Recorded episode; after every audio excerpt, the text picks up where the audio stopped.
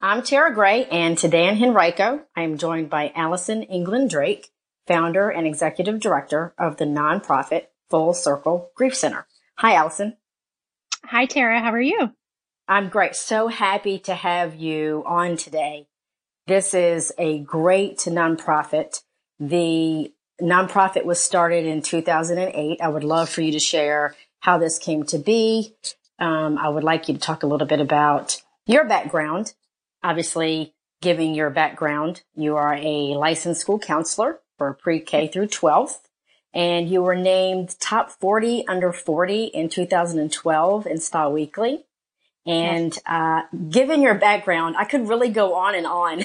It's quite impressive. It seems natural to me that dealing with helping people deal with grief is, uh, you know, something that you are really passionate about. You have a certification in thanatology. It's just amazing that um, you really, truly have made this your life's work. And I would like you to just to start off, if you could just talk about how Full Circle came to be in two thousand eight. So kind of like how and why um, did you feel like this nonprofit was something that the community would benefit from? Yes. Well, thank you so much for giving me the chance to share Full Circle with you today.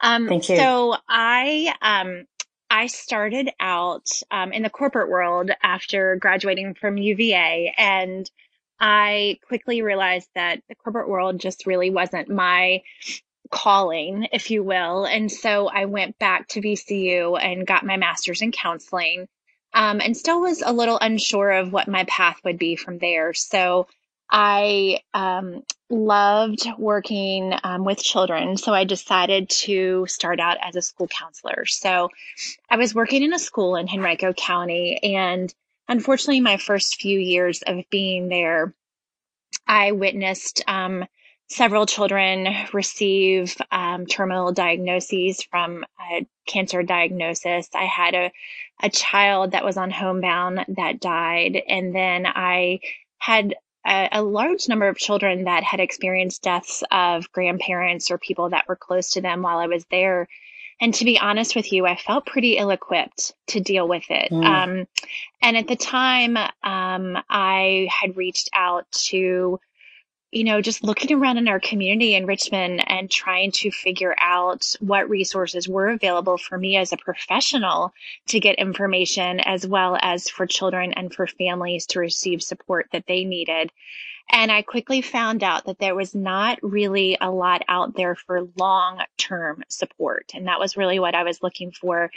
Um, and so I ended up staying home for a few years when my children were born. And I used that time um, to research other nonprofits across our country that were doing bereavement work and seeing what was out there. Um, I grew up in Richmond, um, and this obviously was a very important community to me. And I, I was trying to figure out what and what we needed in our community to enhance our bereavement support and our grief support for for children and for families. And so I did, I guess you would say, a needs assessment, looking at what was here in Richmond and then what was available in cities from similar to ours across the country, and quickly found that we were we were definitely lacking in bereavement support. So I started writing a business plan and started talking to, um, you know, I was lucky um, in terms of, yes, I had, had experienced the death of people that were important to me um, growing up, and, you know, grandparents and a friend in college. But um, I really wanted to understand from people that had walked the walk in losing mm. a parent or a sibling or a spouse or, you know, um, a really significant life-changing um, loss. And so I spent a, spent a while talking to friends and friends of friends that had experienced that loss either recently or, you know, um, or as as a child, and said, what do you want in a grief center? What do you wish that you had had? And so hence Full Circle was born, um, and mm. something that I love to do in working with, with children and adults is I love using creative expression. So um, I integrated grief work with creative expression in our in the in the business plan. And so we started out in two thousand eight offering family groups. So groups for children ages three, three to eighteen, and then their parents are primary caregivers. And so we have grown over the years um, in offering, we still offer those family groups. We call them hands-on healing. And then we offer um, a perinatal loss group for parents who have experienced the death of a baby due to stillbirth, late stage mm-hmm. miscarriage, or prematurity. And then we offer a suicide loss group for adults that are grieving the death of a loved one because of suicide. And then just recently, in the last couple of years, we've added an overdose loss group, just really um, answering, unfortunately, the call in our community for for more support for those who have experienced the loss of a loved one due to a, an overdose, an in, unintentional overdose um, from substance abuse. So that's that's who we are um, in a nutshell. So.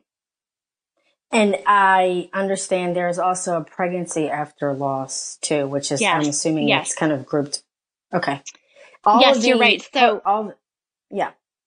I was just going to say, and um, thank you for mentioning that we sure. just recently, um, our pregnancy after loss, we have a monthly pregnancy after loss, and have just recently in the last few weeks added a parenting after perinatal loss um, monthly group mm. as well. Um, we had heard a lot from our parents that had gone through our perinatal loss group that um, they needed some extra support once they uh, got pregnant um, again, or now they were parenting um, right. after that perinatal loss. So that was a need that we just recently met. So thank you for mentioning that.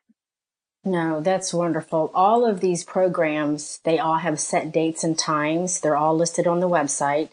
If yeah. there is a particular program that a Uh, potential client is interested in, and they say, "Oh, gosh, I just missed that one. The date's passed." Do how are they offered? Are they monthly? Are they uh, yearly? Biweekly? Mm-hmm. How are these classes groups offered?